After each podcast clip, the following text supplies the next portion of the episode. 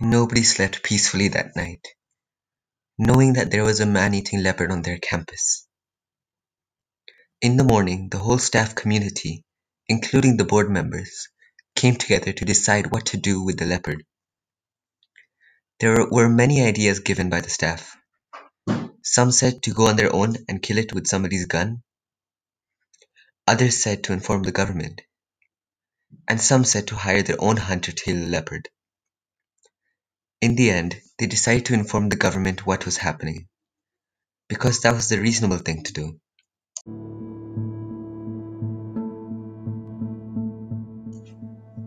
While the school was waiting for an answer from the government, the leopard got hold of one more victim, a young boy in 7th grade whose father taught high school math. His name was Sarthak Acharya. He was killed when the leopard silently jumped onto his neck and dragged him away to eat him somewhere.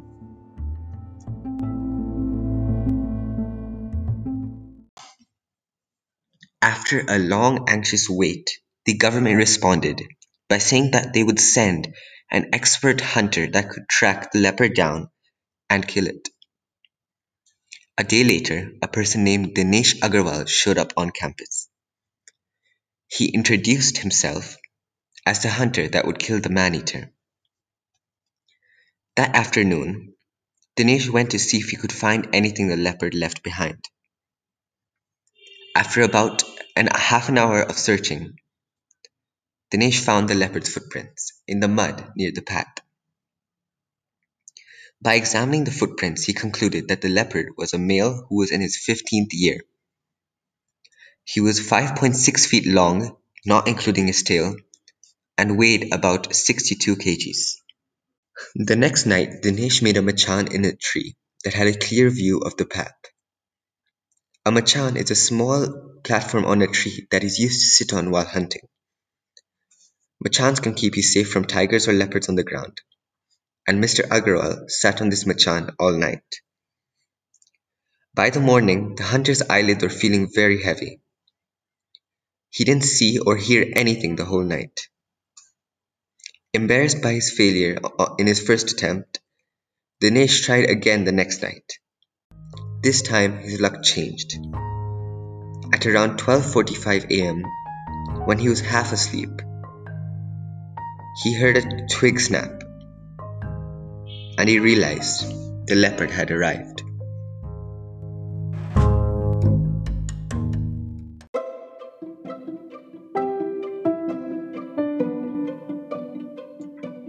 I am Ashish Aiker, and this is the second episode of The Man Eater of Woodstock School.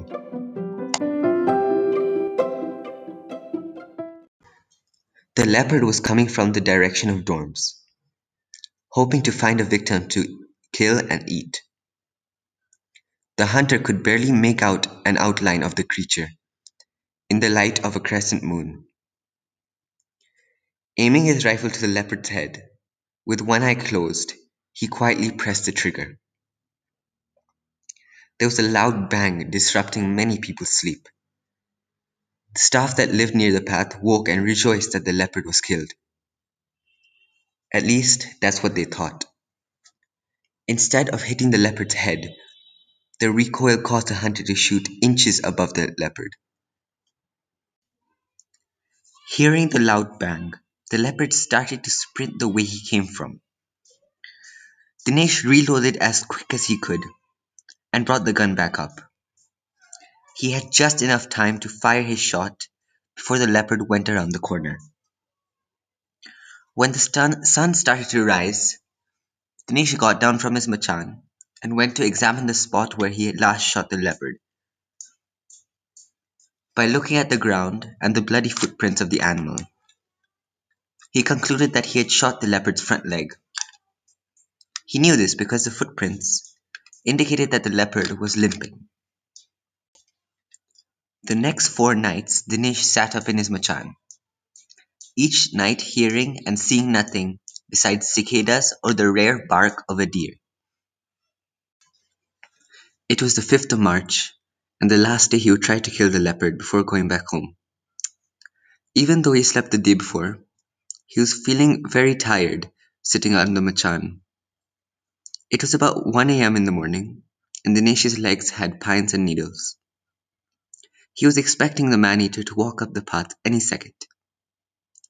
The man-eater had not eaten anything since the last time Dinesh had encountered it, and Dinesh believed that he was craving for human flesh.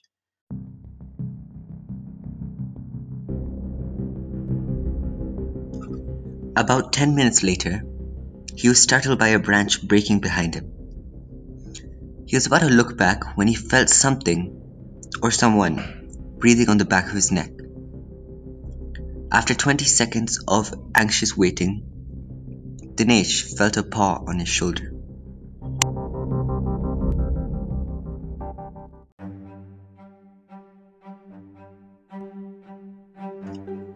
Nothing could be heard except the breathing and the heartbeat of Dinesh. Another 20 seconds passed, and Dinesh decided that he will, as quickly as he can, turn around and shoot the man-eater. Counting down in his head, three, two, one. He turned around and I was about to press the trigger, but it was too late. He felt a quick but strong pressure on his neck and it was over. The next morning, the staff awaited him at the school to say goodbye and to th- thank him for his efforts. But Dinesh never arrived. Two hours later, his body was found still on the machan, but half eaten.